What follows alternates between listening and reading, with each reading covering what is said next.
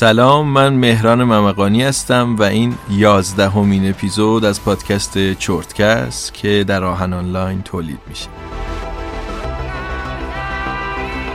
توی چرتکه ما سعی می‌کنیم یه سری مفاهیم اقتصادی رو خیلی ساده و مختصر برای شما توضیح بدیم و خب یه چراغی بندازیم روی تصمیمات اقتصادی و مالی شما.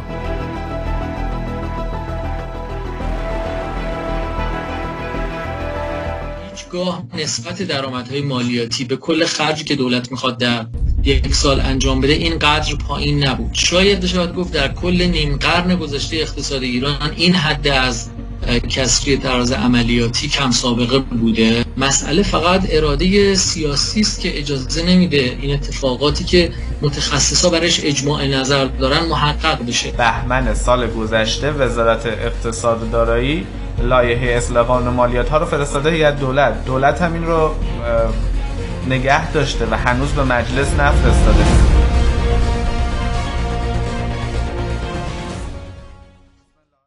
توی این اپیزود میریم دوباره سراغ بودجه در واقع ادامه اپیزود قبلی. در مورد بودجه سال 1400 صحبت می‌کنیم. دولت تدوین کرده برده به مجلس. الان منتظری که مجلس تصویب بکنه و خب تبدیل بشه به قانون بودجه 1400 امسال توی دوازده آذر ماه 99 دولت لایحه بودجه 1400 رو به مجلس برد. سری عدد و رقم و خیلی خلاصه و روند اگه بخوام بهتون توضیح بدم دخل و خرج دولت توی سال آینده یا همون بودجه کلی دولت حدود 2435 همته همت به طور اختصار همون هزار میلیارد تومن. که خب از این مقدار اون چیزی که برای ما اهمیت داره یه چیزی حدود 930 همت بودجه عمومیه و خب مابقی برمیگرده به همون شرکت و بانک های دولتی. موردی که همیشه در مورد بودجه مورد اهمیت بوده و در واقع همه در موردش حرف می زدن بخش همون آیدیاست بخش همون منابع که در موردش صحبت کردیم. حالا این منابع از کجا میاد؟ یه بخش قابل توجهیش از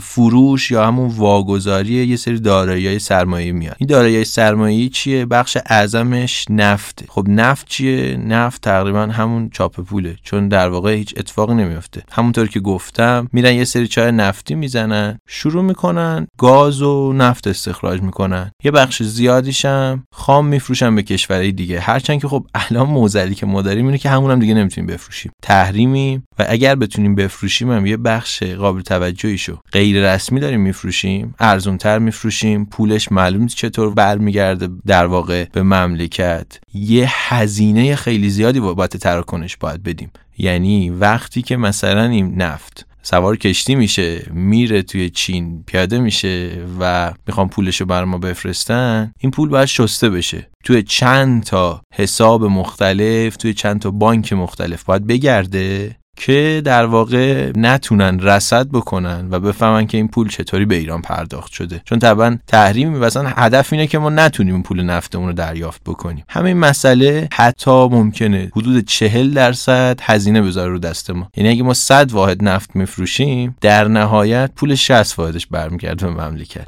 جدا از اینکه سر اون خود اون نفت ما چقدر تخفیف دادیم جدای از اینکه اون پولی که می‌گیریم به چه شکل می‌گیریم؟ آیا دلار یورو یعنی کیفیت اون ارزی که ما دریافت می‌کنیم چقدر بالاست چقدر نقد شونده است. خیلی از این کشورها سعی می‌کنن پول خودشونو به ما بدن. تحریم هم هستیم دیگه. و خب پول اونا رو هر کشوری قبول نمی‌کنه که ما مجبور بشیم باز از خودشون کالا بخریم.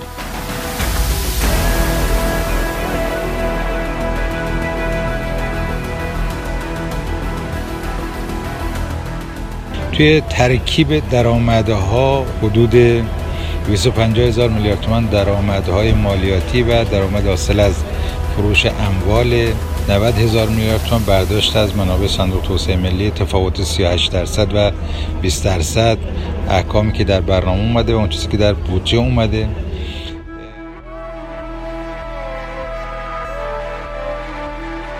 مسئله ای که دو سال 1400 پیش بینی کردن اینه که پیش بینی می‌کنن حدود دو میلیون و 300 هزار بشکه ما بتونیم نفت بفروشیم در روز. ولی چیزی که هست اینه که این رقم با رقم حال حاضر که حالا حدود 800 900 هزار بشکه در روزه یه اختلاف خیلی فاحشی داره. بعضیا فکر می‌کنن که دولت پیش بینی می‌کنه ما بتونیم. توی ماهای آینده یه سری مذاکرات داشته باشیم و این مذاکرات سیاسی روند فروش نفت ما رو تسهیل بکنه. ولی خب اینا همش گمان زنیه. ما نمی‌دونیم واقعا این اتفاق میفته یا نمیفته در نتیجه اینکه ما بیایم این مقدار فروشی که خیلی دست بالا محاسبه شده توی بودجه بذاریم و بهش دل ببندیم که ما قرار اینقدر نفت بفروشیم و آیدی داشته باشیم خوش چیز خطرناکی. خطرش از چه بابته همون چیزی که اشاره کردم توی اپیزودهای قبلیمون. از اون بابت که ممکنه محقق نشه برای اون آیدی یک مصرفی یک هزینه پیش بینی شده. اون باید پرداخت بشه. اگه پرداخت نشه ممکنه یک بخشی از سیاست اجرایی مملکت یه بخشی از وزارتخونه ها بخواد مجبورن پرداخت بکنن. پولی ندارن. باید برن پول چاپ کنن. و از هیچ کجا پول بیارن. تورم درست کنن. ولی چیزی که وجود داره اینه که میگم این پیش بینی دو میلیون و سیصد هزار بشکه نفت در روزه نرخ ارزی که در نظر گرفتن واسه این نفت 11500 تومنه. خب خود اینم خیلی اختلاف داره با نرخ ارزی که ما الان داریم روی تابلوها می‌بینیم. اختلاف خیلی زیادی داره. خود اینم یه موزلیه. چیز دیگه هم که وجود داره قیمت نفته که فکر می‌کنیم خب قیمت نفتم شاید یه مقدار قیمت دلاری نفت و بالا پیش بینی کردن. اما نکته دیگه ای که بخوایم بهش اشاره بکنیم اینه که این سهم نفت توی سال آینده خیلی افزایش پیدا می‌کنه. یعنی رسیده بود زیر ده درصد سهم نفت از کل منابع بودجه بودجه عمومی. الان برگشته بالای 20 درصد. هلوش 23 4 درصد. یعنی یک چهارم بودجه ما از طریق فروش نفت قراره تعمین بشه و خب این افزایش یعنی شما 8 درصد رو با 23 4 درصد مقایسه بکنید. یعنی سهم نفت از کل بودجه ما سه برابر شده یهویی. اینکه حالا این واقعا محقق بشه یا نشه خیلی عجیبه. خیلی ترسناکه. یعنی احتمالا محقق نمیشه امیدواریم بشه ولی اگر نشه کلی تورم ما در انتظارمونه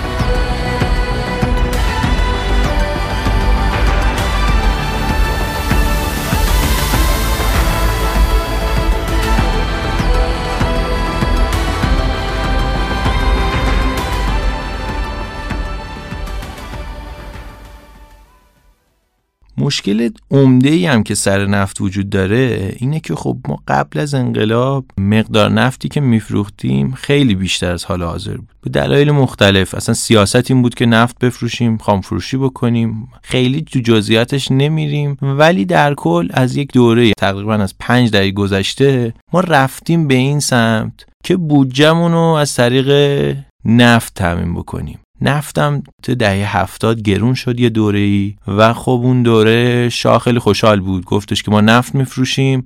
پولدار میشیم. مملکت رو یک روزه به قایت توسعه میرسونیم. ولی خب خواب و خیال بود دیگه. امروز که نگاه می‌کنیم خواب و خیاله. با فروختن نفت ما نمی‌تونیم آلمان بشیم یه روزه. اینقدر ساده نیست این اتفاق. ولی این یه عادتی شد. یعنی واسه سیاست مدار ما یه خط مشی شد که آقا ما هر سال بیایم نفت بفروشیم پولشو بدیم دست مردم بریزیم تو وزارتخونه ها تو قالب حالا اون حقوق دستمزد و هزینه های روزمره صرف کنیم و تمامشه بره.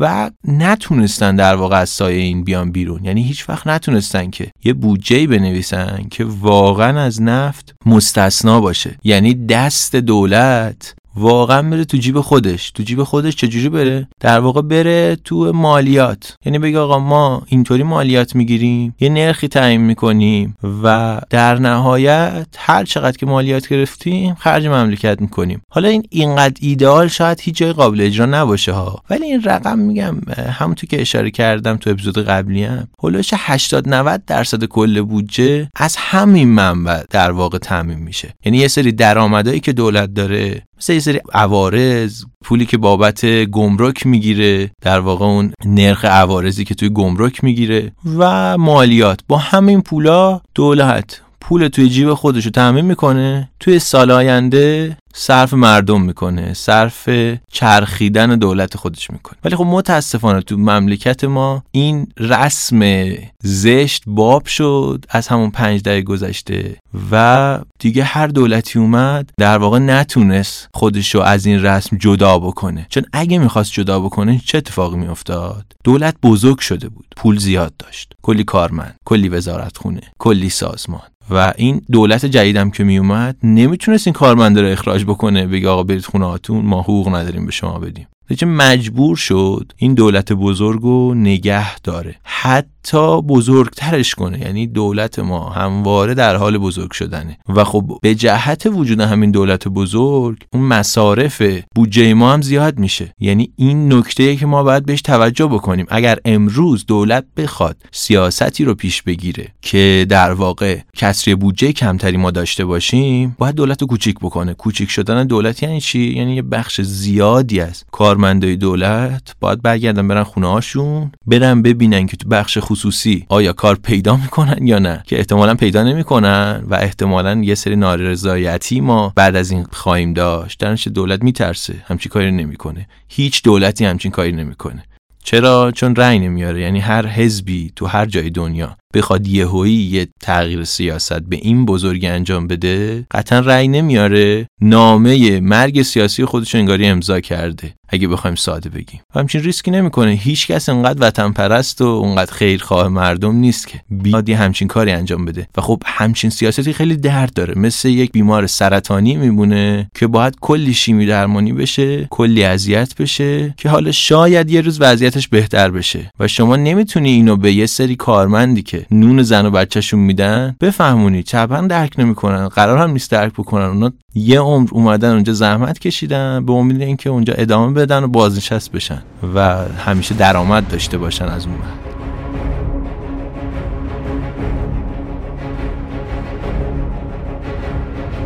مردم عزیز ما بدونن در بودجه امسال ما تلاش خواهیم کرد که توی اون احکام مصوب مجلس اومده که چه ما باید از درآمدهای نفتی جدا بشیم؟ ثابت دارن یا درآمد غیر ثابت دارن؟ کمک کنیم به اونها. آقای دکتر شما مخالف کلیات لایحه بودجه هستید درست میگم؟ این لایحه بودجه 1400 اگر بخواهد تورم زاییش کاهش پیدا بکنه. از صندوق های تأمین اجتماعی به عنوان یکی از مسائل مهم بودجه امسال ما بوده.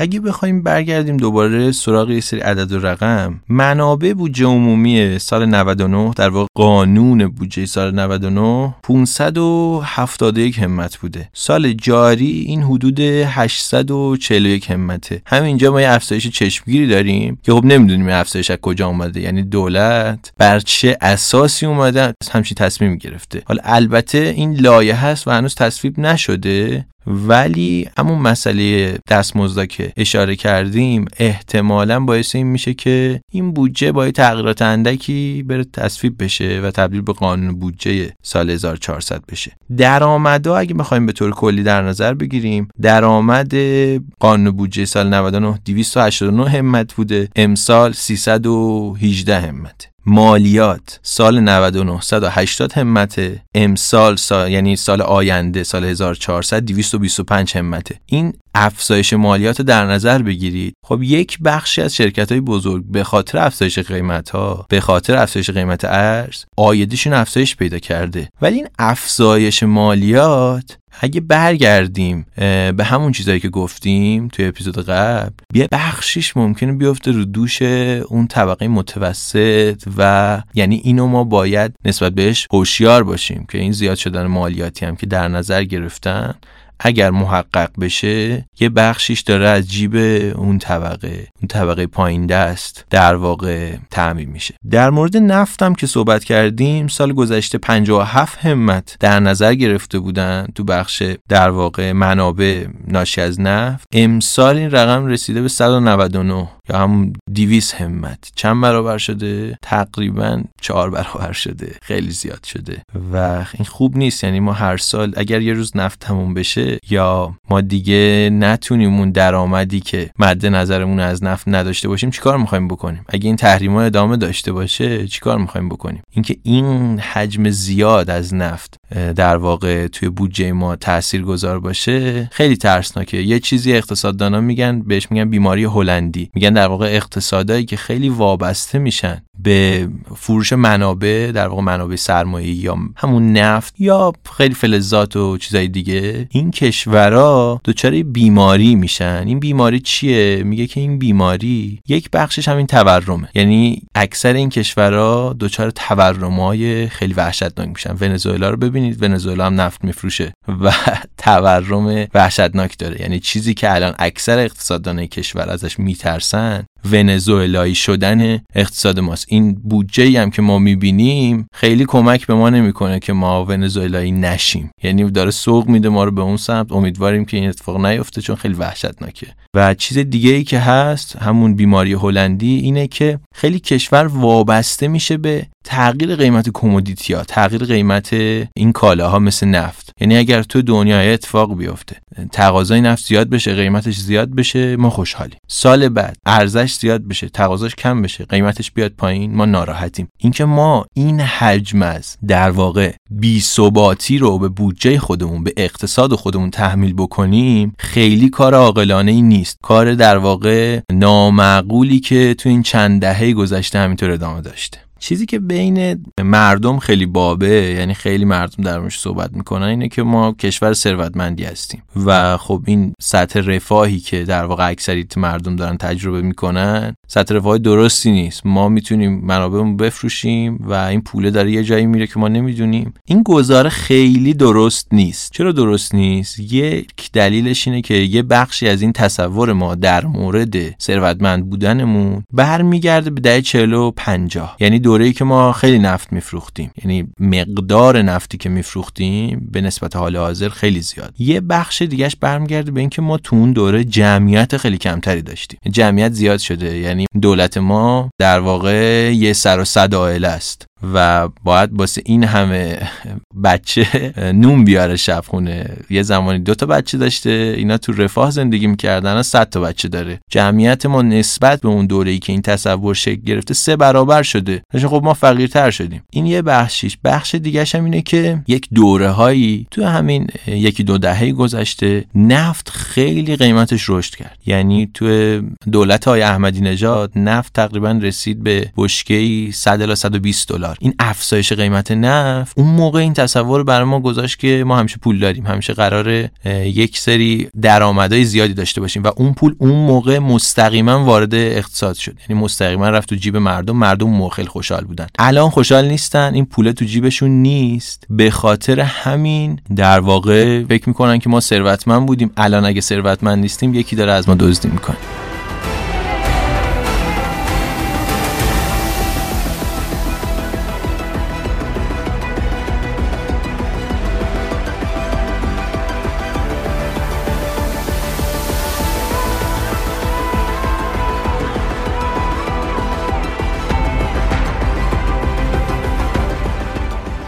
حدودا اون مبلغی که در نظر گرفته شده برای حقوق و دستمزد توی سال آینده سال 1400 46 درصد افزایش پیدا کرده. یعنی تو لایحه بودجه اون مبلغ 46 درصد افزایش پیدا کرده. این برمیگرده به افزایش حقوق دستمزد کارمندای دولت. یعنی به خاطر اون تورم زیادی که داشتیم اینا یه بخش قابل توجهی از قدرت خرید خودشون از دست دادن. شاید هولوش 30 40 درصد. دولت قصد داره که حقوق اینا رو حداقل 25 درصد افزایش بده. این افزایش حقوق تاثیرش هم این بوده که ما در واقع هزینه های حقوق و دستمزدمون توی بودجه 46 درصد افزایش داشته. این اعداد رقم البته یه مقدار گیج کننده است یه مقدار زیاده. من واسه همین سعی کردم که خیلی ساده و مختصر بگم. ولی اگه بریم سراغ این که دولت قصد داره چقدر از منابع خودشو از طریق فروش اوراق و در واقع بورس تامین بکنه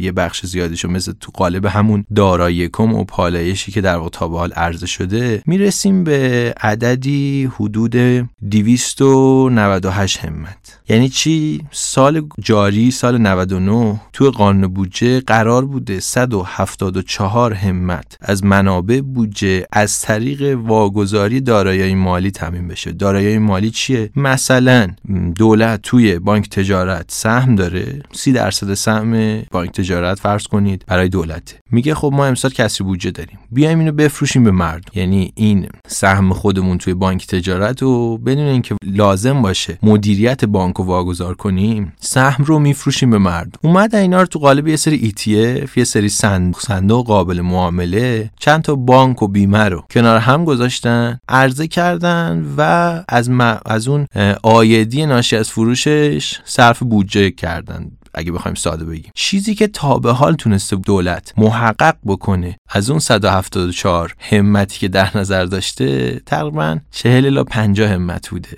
یعنی چی؟ یعنی اون موقع 174 همت در نظر داشته یک سومش هم نتونسته محقق بکنه. سال بعد توی لایحه بودجه این رقم رسونده به نزدیک 300 همت. یعنی این مبلغ واگذاری دارایی مالی یا همون اخزا اون اوراق بدهی یا همون صندوقا رو رسونده به نزدیک 300 همت 298 همت به طور دقیق تر. کی قرار اینا رو بخره از دولت؟ در نهایت اتفاقی که میفته اینه که احتمالا بخشیشو میفروشه به بانک ها یعنی بانک هایی که برای خودشن مجبور می‌کنه از خودش اینا رو بخرن که کسری بودجه تعمین بشه. بانک هم پول ندارن احتمالا. حالا یا یه بخش از منابع خودشونو که می‌تونن کارهای بهتری باش بکنن صرف خرید این اوراق و این ETF ها می‌کنن یا که مجبور میشن برن از یه جای قرض بکنن بیا اینا رو بخرن. اگر که مجبور بشن که در واقع بیان از دولت اینا رو بخرن که دولت کسری بودجه نداشته باشه. ولی خب چیزی که هست اینه که حداقل توی سال جاری دولت توی این بخش موفق نبوده. نمی‌دونیم چه جادویی چه معجزه‌ای قرار اتفاق بیفته سال بعد که بتونه 300 همت از اینا بفروشه. اصلا اون بخش خرد اقتصاد ما اون سرمایه گذاران خوردی که توی بازار مالی فعالن اینقدر پول ندارن که بخوان به قول گفتنی بیان و اینقدر اوراق بدهی بخرن اینقدر دارایی مالی را از دولت بخرن و اصلا قابلیت جذب نداره این رقم. خب این مسئله ای که باید بهش فکر کنن دولت حال حاضر یا دولت های آینده. واقعا اصلا فروش این دارایی ها به مردم درسته یا غلطه. اینکه ما بیایم دارایی دولتی رو بفروشیم به مردم درسته یا غلطه. و اینکه اگه تموم بشه یعنی گیریم که این 300 همت رو سال بعد فروختن و آیدیشو خرج مملکت کردن خرج دولت کردن. اگر یه روزی این دارایی های مالی دولت تموم بشه یعنی ما یه روزی می‌رسیم که دیگه دولت سهم آنچنانی مثلا توی بانک های دولتی مثل بانک تجارت صادرات ملت نداره و دیگه چی می‌خوام بفروشن؟ یعنی این سوالیه که سیاست مدارای ما باید از خودشون بپرسن. مردم ما باید از خودشون بپرسن که چه آینده پیش روی ماه. یعنی ما بیایم نفت بفروشیم. دولت بیاد. دارایی سرمایه رو حالا یه بخش زیادش نفت بفروشه. دارایی مالیش رو بفروشه. در نهایت چه اتفاقی پیش روی ما؟ یه روز که اینا تموم میشه می‌خوان چیکار بکنن؟ با اون کسری بودجه وحشتناکی که ما ممکنه توی دولت های بعدی داشته باشیم می‌خوان چیکار بکنن؟ چطور می‌خوان باش کنار بیان؟ چه برنامه‌ای دارن واسه اون کسری بودجه وحشتناک؟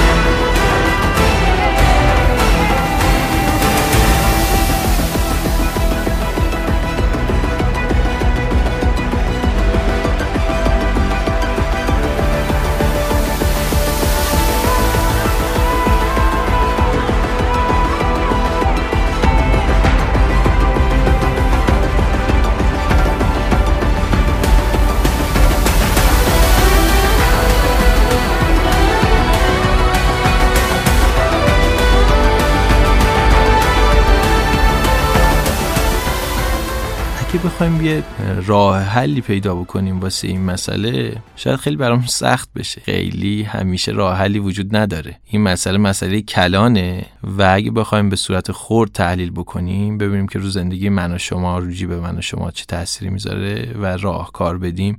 خیلی سخت میشه. چون در نهایت همه نمی‌تونن برن سراغ این راهکار. متاسفانه اون طبقه فرودست ما اطلاعات کافی نداره دانش کافی نداره و عملا براش غیر ممکنه که خودشو در برابر این ناملایمات اقتصادی ایمن بکنه. ولی در کل پیشنهادی که ما می‌کنیم اینه که بخشی از دارایی های ما همیشه باید توی یک دارایی باشه که طبق تجربه توی سالهای گذشته همیشه رشدی همگام یا بیشتر از نرخ تورم داشته تا جایی ممکن پول نقد نگه نداریم. توی بازار بورس هم به طور جزئی اگه بخوایم صحبت بکنیم ممکنه به خاطر ارزه هایی که دولت پیش بینی کرده که می‌خواد انجام بده توی بورس توی بازار مالی مختلف یک مقداری ما دچار بحران بشیم. یعنی اینقدر این سهمای دولتی توی بورس عرضه بشن که گفتم اصلا قابل جذب نباشن. یعنی اون تقاضا براشون وجود نداشته باشه. هرچند که سهمای ارزنده هم باشن تقاضایی براشون وجود نداره. اونقدر پول دست مردم نباشه اگه بخوام ساده بگم که بیان این سهم‌ها رو بخرن. در قیمت اینا هم تنزل بکنه و به نوعی بازار مالی ما بورس ما رو دچار بحران بکنه. یعنی ما باید به اینم توجه بکنیم که دولت با این سیاستایی که پیش گرفته حالا چه دولت حال حاضر چه دولت های گذشته و چه دولت های آینده احتمالاً اتفاق خوبی واسه بورس ما در انتظار نیست. مگر اینکه یه راهکاری واسش پیدا بکنن. سعی کنن که تاثیر این فروش دارایی مالی رو روی بازار اصلی کم بکنن. بیان بلوکی بفروشن شرکت های خصوصی بزرگ یا شرکت های دولتی بزرگ. یعنی خیلی این عرضه توی بازاری که مردم عادی دارن توی اون بورس معامله می‌کنن وارد نشه.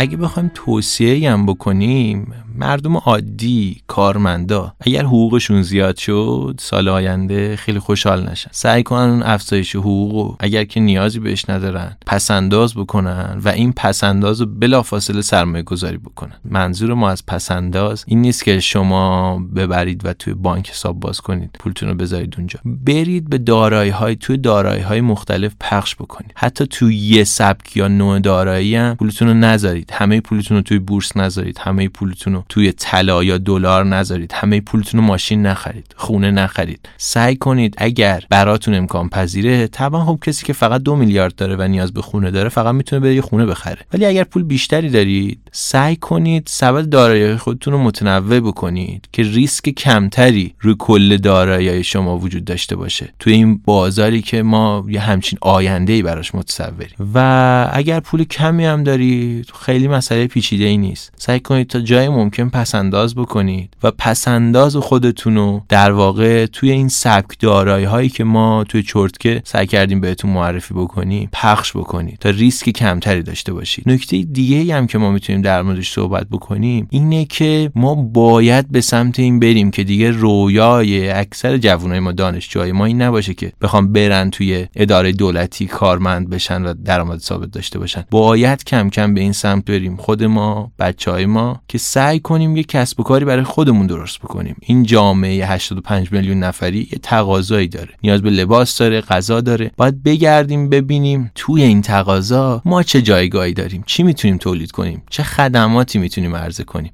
یعنی تا جای ممکن ما باید رفتار خودمون اصلاح بکنیم. یعنی به دولت ها فشار نیاریم که هی کارمند بیشتری داشته باشن. بچه هامون اینو یاد ندیم که فکر کنن خیال کنن اگر کارمند بشن در واقع آینده بهتری در انتظارشون منظور من از کارمندی کارمندی ادارات دولتیه. فکر نکنن که اگر کارمند مثلا وزارت دارایی بشن خیلی آینده خوبی در انتظارشونه. توی گذشته این مسئله در واقع وجود داشت که کسایی که کارمند بودن نسبتا معیشت خوبی داشتن معیشت باثباتی داشتن. خیلی مشکل مالی تجربه نمی‌کردن. ولی من فکر می‌کنم توی آینده به خاطر این نرخ تورم بالا که در واقع هر سال بیشتر از اون افزایش حقوق دستمزده کارمندا هی فقیر و فقیرتر میشن و امکان اینکه خودشون رو در برابر تورم ایمن بکنن عملا دیگه وجود نداره.